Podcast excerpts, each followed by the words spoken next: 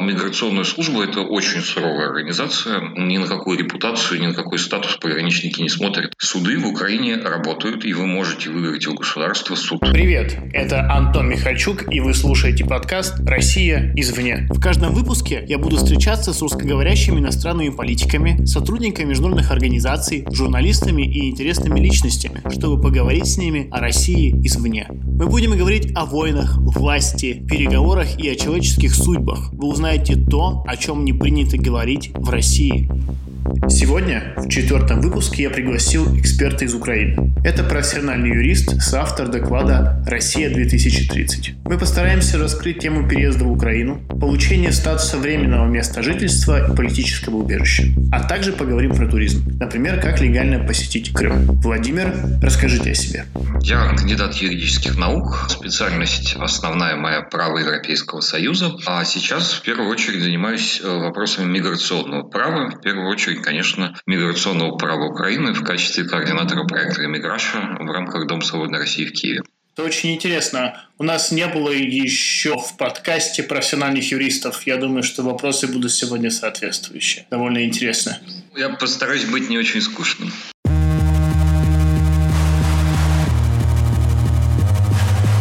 Давайте зайдем немного издалека. Давайте зайдем с общей ситуации сейчас в Украине. Как вы переживаете коронавирус? А, на диво как-то более-менее, ну, особенно на фоне а, российских дел, более-менее спокойно. И даже не только на фоне российских. Вот у меня много друзей в Израиле, Швеции, в Америке. На вот по сравнению с ними все гораздо, с одной стороны, благостней. Ну, понятно, что заболеваемость растет, но при этом никакой паники нет. Нет каких-то чрезмерно жестоких мер в отношении людей, выходящих из дома. Но при этом украинцы прекрасно соблюдают самоизоляцию. Очень прям тут можно а, брать с них пример с одной стороны, а с другой стороны власти довольно удачно, например, в Киеве не работает метро, и поэтому люди остались, собственно, где живут, и это очень способствует изоляции. Такая простая мера, но она дала свои плоды. Вообще грузины больше всего хвастаются своими эффективными мерами по борьбе с коронавирусом. Я думаю, что Украина тоже не отстает, и мои друзья из Украины говорят, что все хорошо. У нас у глобалистов сердце болит за всех, поэтому так. Считаете себя глобалистом? Ну, наше отечество все человечество. Хорошая цитата, хорошее выражение.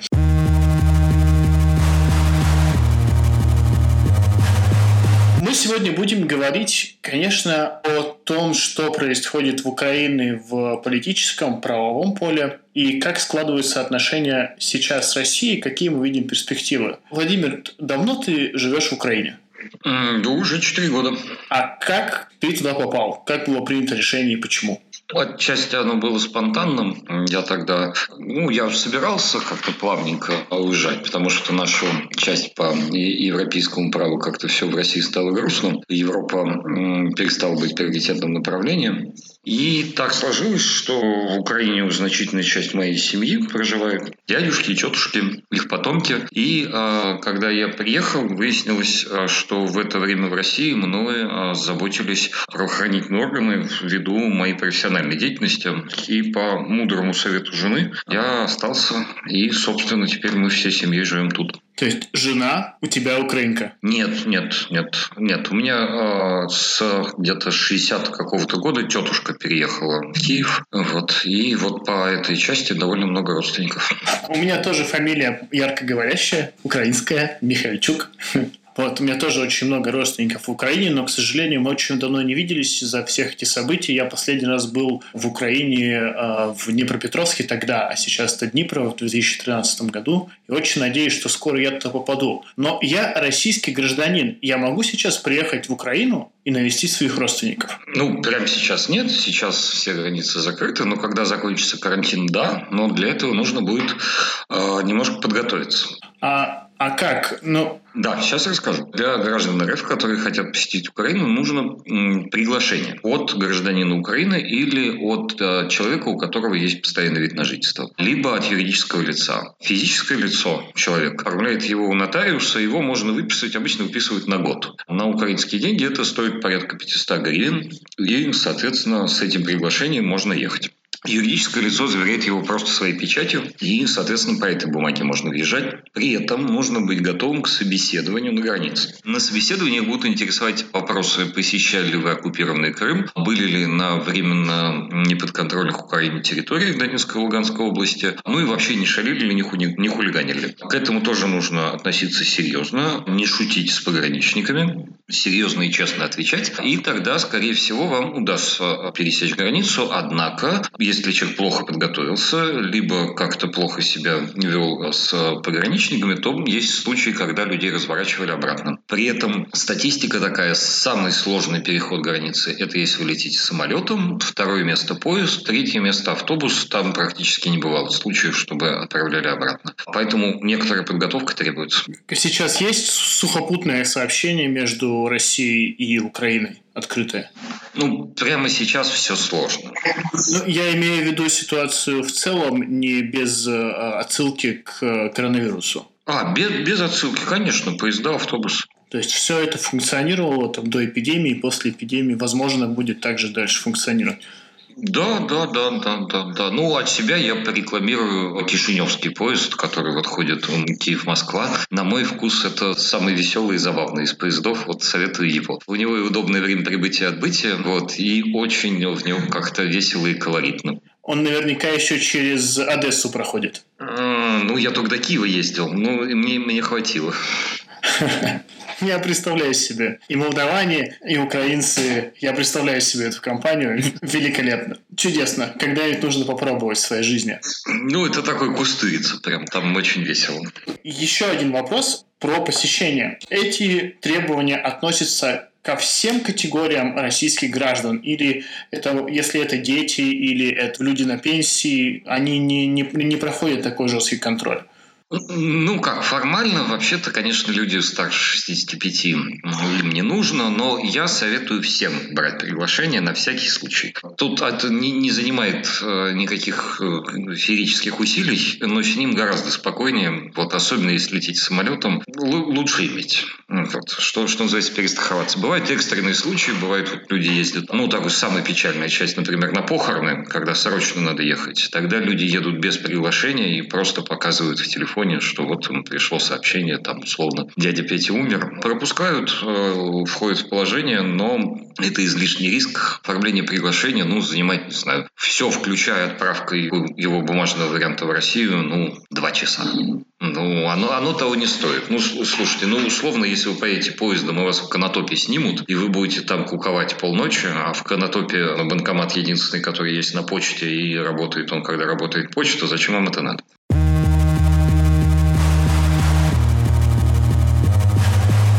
Вообще иммиграционное законодательство ужесточилось со времен э, оккупации Крыма? Законодательства нет, особенно не ужесточалось, да куда уж дальше, оно и так очень строгое. Очень строгое. Но оно и не ужесточилось, и не стало проще, насколько я понимаю. Проще нет. Нет. Тут даже проблема не столько в законодательстве, а сколько в административных процедурах. Миграционная служба – это очень суровая организация, которая настроена всегда на отказ в любых пожеланиях. Одно время, и я думаю, что спецслужбы Украины прекрасно понимали, что любой потенциальный мужчина или женщина а, могут представлять определенную опасность для государства в один период времени, что могло произойти все, что угодно. И я считал всегда, что именно на этом фоне произошло сейчас сильное ужесточение и был введен очень сильный контроль. Но надеюсь, что это гуманизируется уже эти процедуры? Ну как, э, просто налаживается ввиду того, что вот эта вот система с приглашением функционирует вот с двух, больше двух лет, вот уже как-то те, кто ездит, все научились проходить эти процедуры. И просто взаимно, так сказать, процесс взаимной притирки прошел, и все в этом плане потихонечку налаживается. Но тем не менее, там, например, каких-то публичных персон, там иногда бывает, когда журналистов не пускают. Притом хороших настоящих журналистов. Это вот бывает, к сожалению. Но это потому, что они пренебрегли, надеясь на свой статус и репутацию. Ни на какую репутацию, ни на какой статус пограничники не смотрят. И даже наоборот, если вы известное лицо, к вам будет повышенное внимание, и они с удовольствием вас развернут, если вы плохо подготовились. Да, мало ли что. Чем э, публичнее лицо, тем потом крупнее может быть скандал.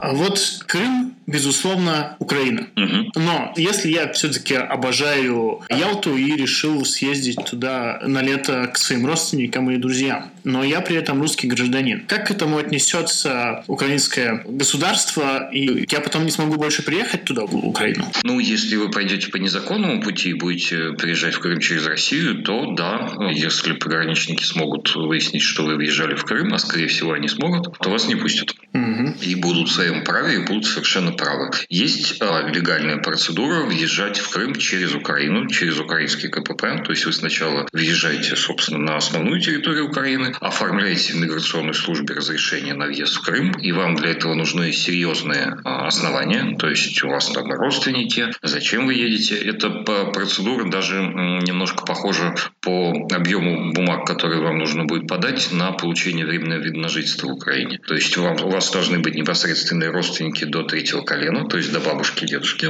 И э, вы на этом основании оформляете. То есть вам сначала нужно будет недельки на две приехать условно в Киев, Харьков или ну, любой город, вот оформить это приглашение, э, получить разрешение и тогда через, соответственно, украинский КПП заехать, и тогда все будет хорошо. Эта процедура тоже уже отладилась за уже почти 6 лет оккупации, да уже даже не почти, уже ж май, уже за 6 лет оккупации она отладилась, и она вполне работает, но опять же нужны некоторые усилия.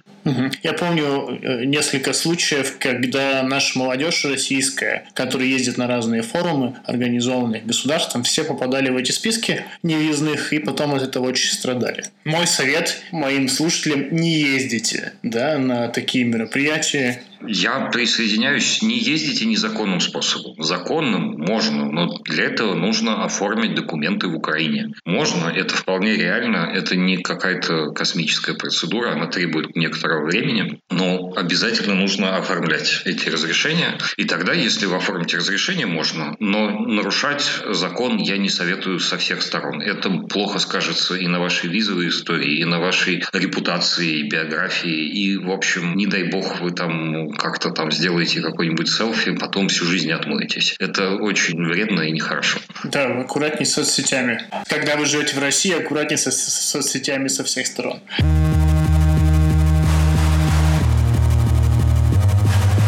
Владимир, Украина демократизируется? Все демократизируется. У, у Украины полноценная демократия, что показали про- прошедшие выборы в прошлом году. Мгм. А Украина гуманизируется в правовом отношении? Ну, Украина, в принципе, была куда более гуманней на, на фоне России. И в плане как раз э, именно, что человек не может быть средством, а может быть только целью. Тут даже со странами Балтии можно посоревноваться. В некоторых частях, особенно на местном уровне, это более выражено и гораздо... э, Другое дело, что иногда что-то делается криво-косо, вот, но это уже, так сказать, это интенция. Да. коррупции, да. Да, нет, ну Это- интенции, интенции все очень э, хорошие, э, вот, но с другой стороны не всегда получается сделать это в, дол- в должном качестве. Но тут проблема дорогу осилит идущий и учится в процессе. Я считаю, что и вижу, что Украина становится полноценным членом европейского сообщества. Это видно со стороны, и она, наверное, утерла нос очень многим, кто считал, что все изменения, которые произошли за последнее время, они в худшую сторону. Они оказались в лучшую сторону. И выбирая, например, между там, Москвой и Киевом, наверное, в плане жизни или в плане комфорта, я бы даже с лично своей стороны бы сделал ставку на Киев. Ну, я как москвич готов подтвердить, даже, да- да- даже несколько умножить. В плане комфорта, э, в плане бытового общения, просто бытового общения. Киев существенно более комфортный город, и это часто вводит в некоторую ловушку, потому что люди вежливые, вот, вот, в отличие от Москвы. То есть, условно, если вы общаетесь с чиновником, вам кажется, что он к вам очень хорошо относится. Нет, это просто люди очень вежливые. Мгм. Интересно.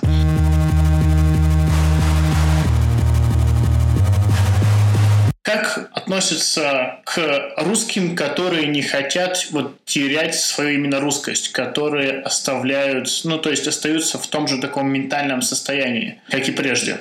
Ну, я мне сложно сказать, что такое ментальное состояние русскости. А, Наверное, я сам только что придумал, но хотя я понимаю, я понимаю, что я имею в виду. Ну, то есть, окей, просто как относится к русскоязычному населению? меня была шутка еще четырехлетней давности, когда я только переехал, много родственников, многие из них старшего поколения, и мне звонили, сильно беспокоясь, не распнут ли меня в трусиках, как относятся к русским в Киеве, значительно лучше, чем в Москве.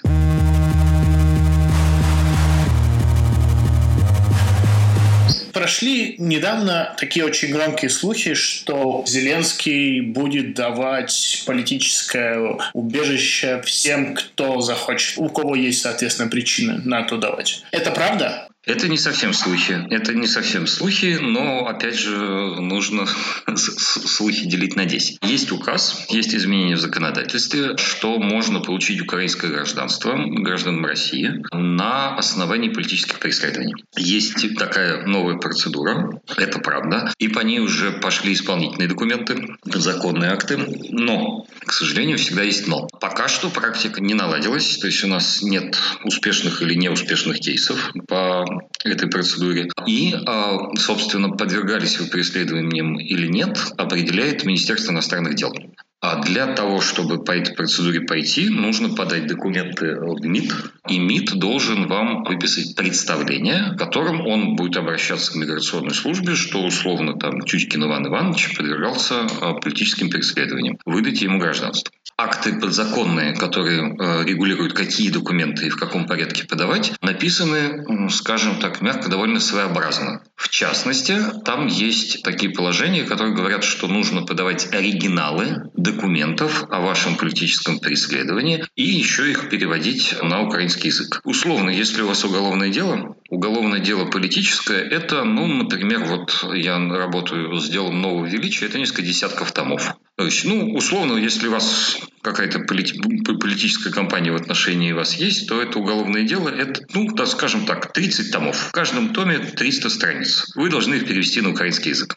И при этом это же не будут оригиналы. И каким образом, соответственно, МИД будет э, разбираться, вы не можете получить оригинал уголовного дела, потому что он находится ну, в Следственном комитете, в ФСБ или где там на вас завели это дело. Положение об оригиналах э, вызывает вопросы, и мы сейчас сейчас, ну вот карантин немножко прервал процесс, но мы работаем над такими вот кейсами, посмотрим, что из этого будет. А если у вас есть возможность получить, легализоваться, получить вид на жительство другим способом, я бы рекомендовал идти каким-то другим путем, потому что это сложный путь. Сложный, еще не проторенная дорожка, понятно, как это все оформлять. Вот указ есть, процедура есть, но она не отработана.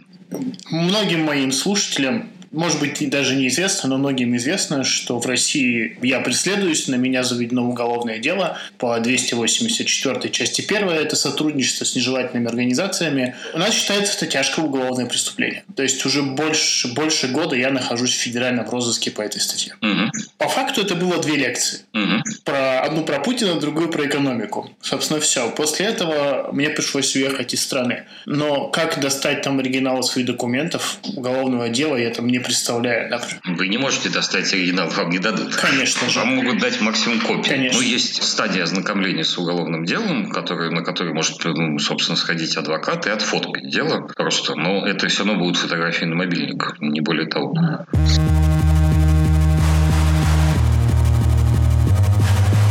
Вот я остаюсь по-прежнему гражданином России и никогда не претендовал на политическое убежище в Соединенных Штатах или Европе. Но, кстати, про Украину, может быть, стоит подумать.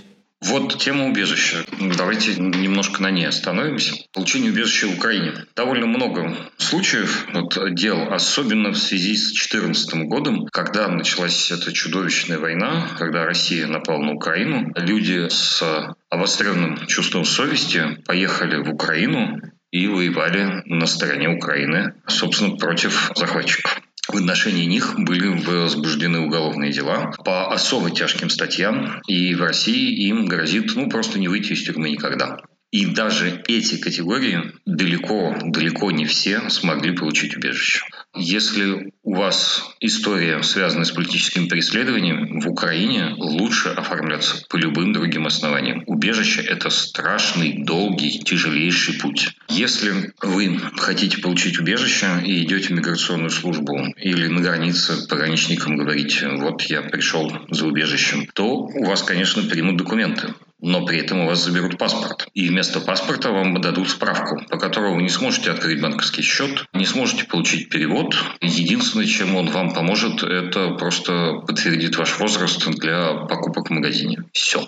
А, и эта история может длиться годами. Годами. То есть даже не год. Год нет, ни в коем случае. Больше. Два, три, четыре. А вот у людей, которые с 2014 года, она длится до сих пор. При этом есть и хорошая сторона. Миграционная служба, ну, с вероятностью процентов так 85 вам откажет в получении убежища. Но это можно обжаловать в судебном порядке. В прошлом году 60, кажется, ну, примерно 60% решений миграционной службы суд отменил. Суды в Украине работают, и вы можете выиграть у государства суд. Но проблема в том, что суды переживают эпоху реформ, и они недоукомплектованы. Поэтому рассмотрение дела может опять же длиться очень-очень долго. Вы, скорее всего, выиграете, но это займет колоссальное количество времени. И, э, соответственно, в это время вы будете находиться в статусе, так сказать, привидения. То есть вы физически есть, но юридически, ввиду того, что у вас нет паспорта, вас нет. Соответственно, устройство на работу, какие-то там медицинскую страховку купить вы не сможете, еще что-то в этом духе. Это очень-очень сложный статус, который требует очень больших душевных сил, крепкой, э, крепкой психики. Вот у нас поэтому, собственно, в рамках проекта «Иммиграция» работает работаю службы психологической помощи бесплатной, потому что людям действительно тяжело. При том, что миграционное законодательство позволяет и дает возможности куда более простых путей. То есть убежище – это самый крайний случай. То есть, ну, помнится, у меня был один клиент, которого преследовали в России, но он как-то к этому относился так... Э, ну, он был ни в чем не виноват и думал, что суд-то разберется. В общем, прошел суд, Суд удалился на вынесение решения. Он вышел покурить и что-то подумал, что суд как-то не очень, видимо, прошел. В, в это самое позвонил Блаблакар, сел и уехал. Когда он пересекал границу, выяснилось, что он получил 7 лет. Вот в таком случае имеет смысл подаваться на убежище. Вот во всех остальных, если есть хотя бы несколько дней на то, чтобы подумать, заручиться какими-то документами, еще чем-то, то лучше не стоит.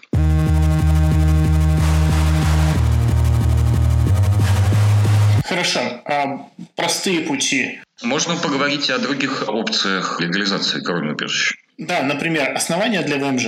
Да, значит, временный вид на жительство, он проще. Минус в том, что он временный, а не постоянный. Плюс в том, что он не требует каких-то физических усилий, чтобы его получать. Все желающие могут, собственно, зайти на сайт миграционной службы или просто на наш сайт Immigration, immigration.org, где есть инструкции по получению видов на жительство в том числе. И тут множество разных оснований. Вот для временного из популярных, например, это журналистика или волонтерство. Для волонтерства нужно найти организацию украинскую общественную, которая, соответственно, может брать волонтеров, и при этом она должна быть зарегистрирована здесь, в Украине, в качестве организации, которая может брать волонтеров. Заключить с этой организацией волонтерский договор, после чего можно подаваться в миграционку. Для журналистики, что особенно интересно, нужно любое СМИ. Это может быть местные СМИ, районные. То есть, условно, там Великолукский вестник Надоев может выписать вам письмо, что вы являетесь, а, что вас посылают в качестве внештатного корреспондента в Украину освещать Надоев. Вот. В моей практике много случаев, то есть в Украине очень хорошо с мелким бизнесом, соответственно, мода и кулинария.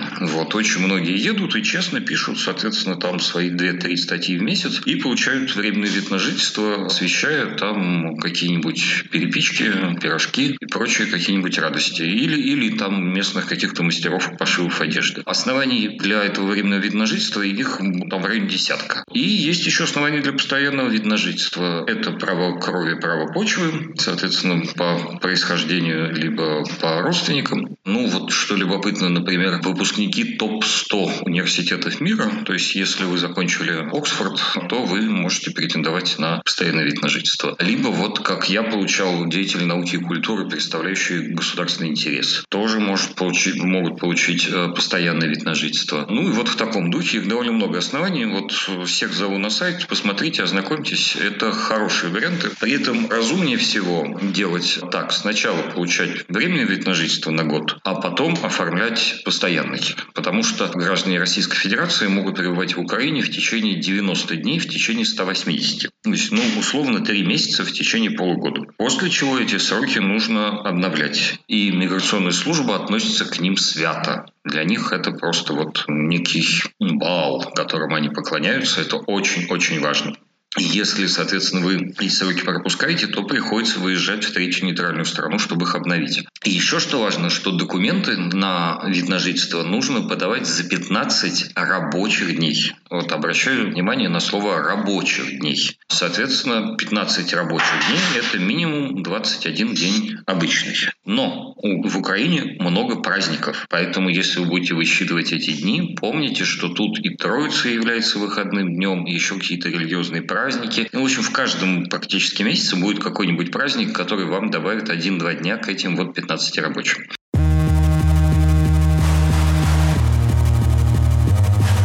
Вообще, иммиграция, она и существует для того, чтобы сопровождать и помогать гражданам России, и не только. Легализация и социальная адаптация. Легализация и социальная адаптация. Давайте поговорим именно про эмиграшу, про ее направление работы и про самые, наверное, истории такие успеха или неуспеха. И то, и то очень интересно. Угу. Вообще, а с чего начался проект эмиграша?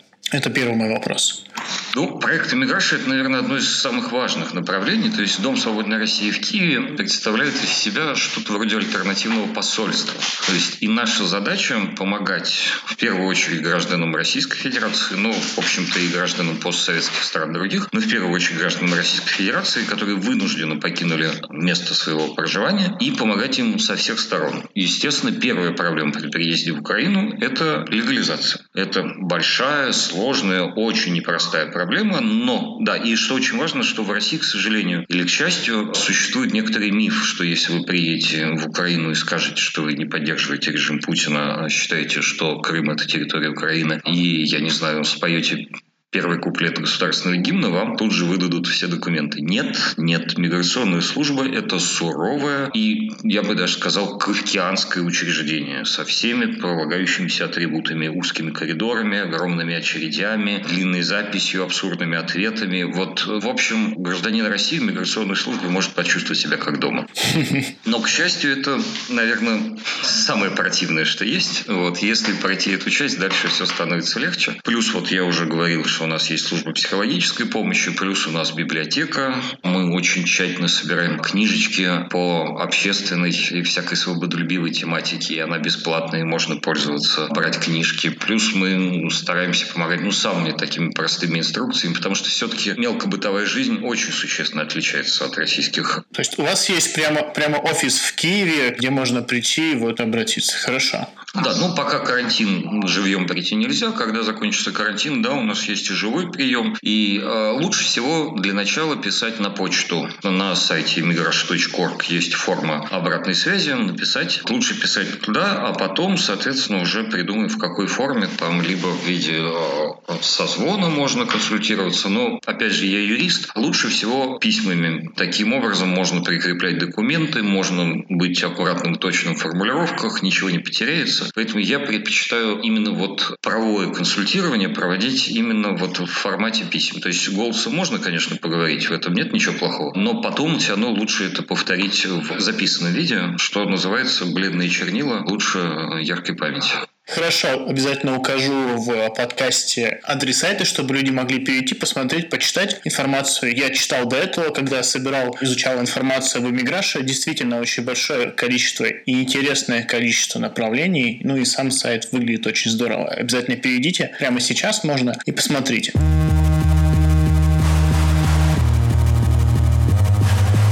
Хорошо, мы вот раскрыли сейчас вопросы, как добраться, как возможно переехать в Украину или получить убежище здесь. Но э, я бы поговорил еще об очень такой общей теме. Какое будущее у Украины, вот именно с твоей точки зрения, и какое будущее у России с твоей точки зрения? Ох, Ох, хороший вопрос. Я понимаю, что для юриста, причем юриста профессионального, такие вопросы фундаментальные, их очень тяжело раскрыть. Но здесь можно добавить своих собственных эмоций и своего субъективизма немного сверху. Так, во-первых, сегодня, вот прямо сегодня мы пишемся 4 мая, прямо сегодня была презентация русскоязычной версии нашего доклада, где приведено в районе там десятка сценариев, что будет, соответственно, к 30 году. При том, что писался он в прошлом году, очень любопытно смотреть, прошло полгода, что угадали, что не угадали. Но, как ни странно, такие основные тренды, ну, понятно, коронавирус никто не мог угадать, но основные тренды более-менее угаданы, связанные с энергоресурсами, с России с некоторым усилением тоталитаризма и тому подобного. Всех отсылаю к нему. Почитать там это как минимум любопытное чтение и местами даже забавное. Вот, особенно учитывая, что это писалось еще в 19-м. Это, это любопытно. Я выступал одним из э, редакторов русскоязычной версии. Есть по-русски, есть по-английски, кому как удобно. Хорошо, тогда, чтобы не раскрывать суть доклада, я в своем телеграм-канале, а что там, Михальчук, опубликую его текст поищу, и можно ознакомиться до даже прослушивания подкаста. Bye.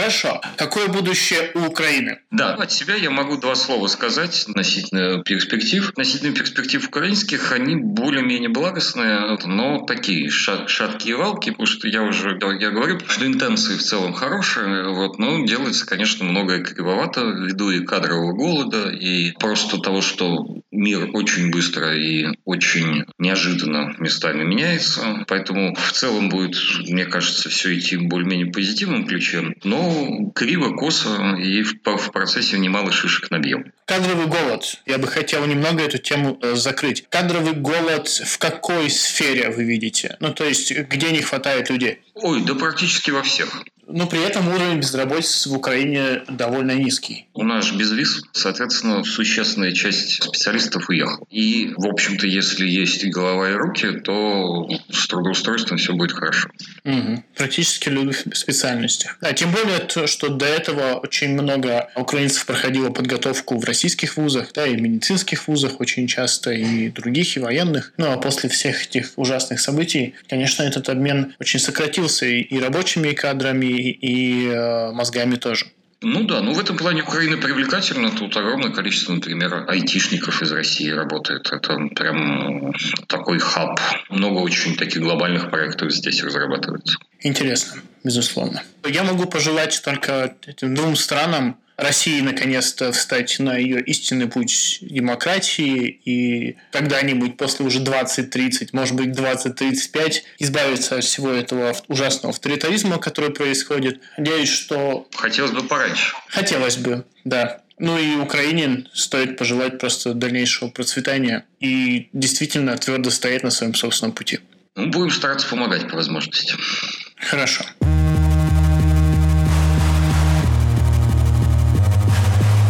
На этом мы будем заканчивать. Еще раз благодарю Владимира, и он поблагодарит нас. Да, большое спасибо всем за прослушивание. Вот еще раз советую зайти на сайт. И у нас тоже выходит довольно много материалов и прямых эфиров. В том числе у нас выходит отдельно по миграционному праву консультация. Если кто-то интересуется, заходите. Там можно задавать вопросы какие-то конкретные. Мы по возможности будем отвечать. Все, большое спасибо вам.